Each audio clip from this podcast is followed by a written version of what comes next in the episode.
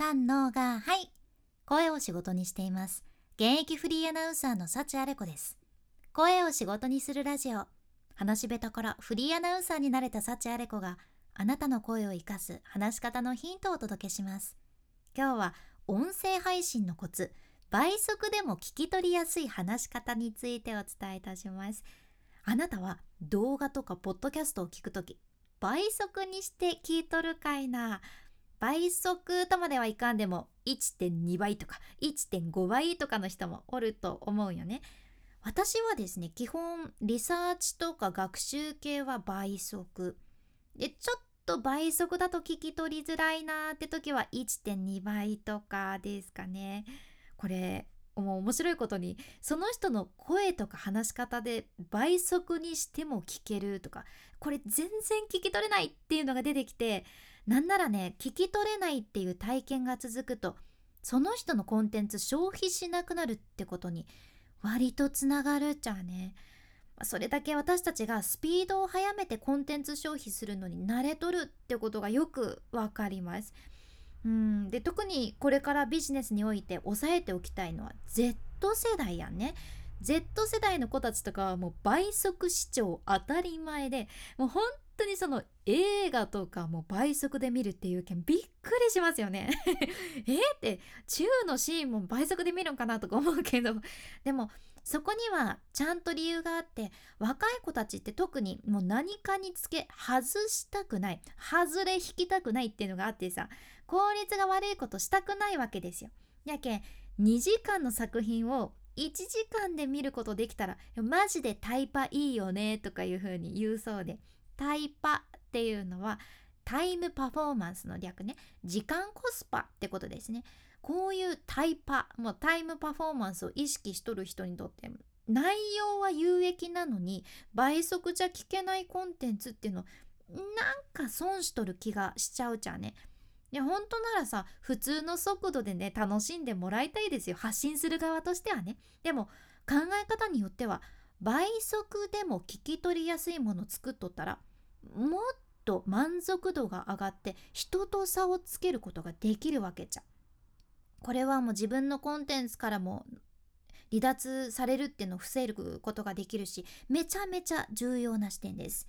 ってことで今日は倍速でも聞き取りやすい話し方簡単な3つのコツご紹介していきます早速1つ目からいきますもうこれねもうすぐ人間忘れちゃうポイントでしてもう何度も何度もこのポッドキャストでもお伝えしますが口の形はしっかり母音の形にする。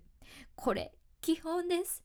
これなってないと割とね早めちゃうと聞き取りづらくなるじゃんね。例えばありがとう。あの母音はあ。りの母音はい。がの母音はあ。との母音はお。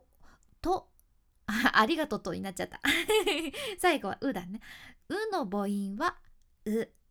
ありがとう。あいあおう。もとにかく口の形をしっかり母音の形にしてあげることでクリアな音が出るっちゃね。これは基本です。どんな時もぜひ意識してみてください。で次2つ目のポイント。声が出てくる場所をイメージするってことですね。イメージってめちゃめちゃ大切じゃね？例えば頭の上から声を出すイメージすると高い声が出てお腹の底から声を出すイメージをすると低い声が出るんですね。これ面白いんですよイメージって。で比較的音の出るところがね定まってなくってなんかふわふわしとる声ってこれ倍速やったらもうなんならスピード速めなくても聞き取れない声なんですよ。でこれ私も実際にもう有益だからこのコンテンツ聞きたいけどこの人の声いまいち聞き取りづらくって諦めるっていうのがね本当にあるんですね。これもったいないっちゃね。やけんぜひあなたのあれの下まあ、あれの下っていうのもあれですけど、あれですよ、あれ。あなたの鼻の真下、鼻の真下から声を出すイメージをして、ぜひ発音してみてください。これね、鼻の真下から声を出すイメージしたら、まっすぐ前に声を出すためのイメージにつながるじゃん。これ意識するだけで声の出方変わるけんぜひ今日やってみてくださいでは最後の3つ目いきましょう。3つ目。1音目をしっかり出す。文章の最初の音をしっかり発音してあげてください。実はねこれほとんどの人がこの最初の音っていうのが聞こえにくい傾向あるじゃんね。例えば「ありがとう」の「あ」が抜けて「ありがとうございます」とか「おはよう」の「お」が抜けて「おはようございます」とかね。これ結構あります。あなたの周りの人の声とかもよく聞いてみてください。1音目で抜けがちじゃね。これまだみんながさよく使う挨拶やったら今のみたいやったらなんとなく伝わるっちゃけどこれがさ別の文章で難しい文章とかでずっとそういった1音目の欠落っていうのが続くと倍速じゃ聞き取るのむずってなるんよね。で実は私も昔この最初の1音目っていうのが弱く発音するそんな人間でして伝わらんことがね本当に多かったです。うん、こうラジオの現場とかでもよく言われてました。1音目が弱いぞって。でもね意識すれば変わるけん1音目ぜひ大切にしてみてください、まあ、今日は倍速でも聞き取りやすい話し方3つのコツシェアさせていただきました。簡単にサクッとおさらいすると1つ目口の形はしっかり母音の形にする。これもちろんプレゼンとかスピーチの場面でもこれすごい聞いてくるけん使ってみてくださいね。で2つ目。声が出てくる場所をイメージする。あなたのあれの下。鼻の真下から声をズーンって出すってことです。で3つ目。1音目をしっかり出す。発音しっかりしてあげてください。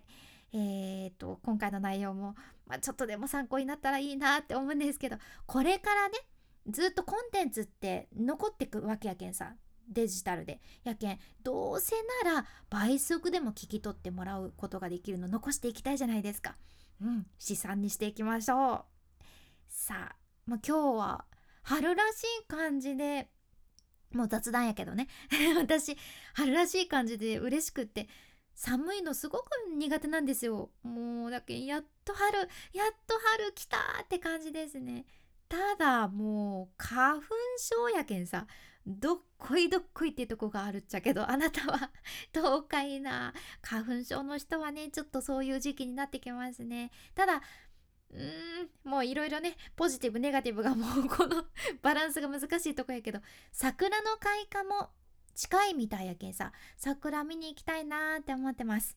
あなたの地域の桜はいつ咲くでしょうか？楽しみですよね。うん。どうせなら春満喫していきましょう。君に幸あれ。ではまた。博多弁の幸あれ子でした。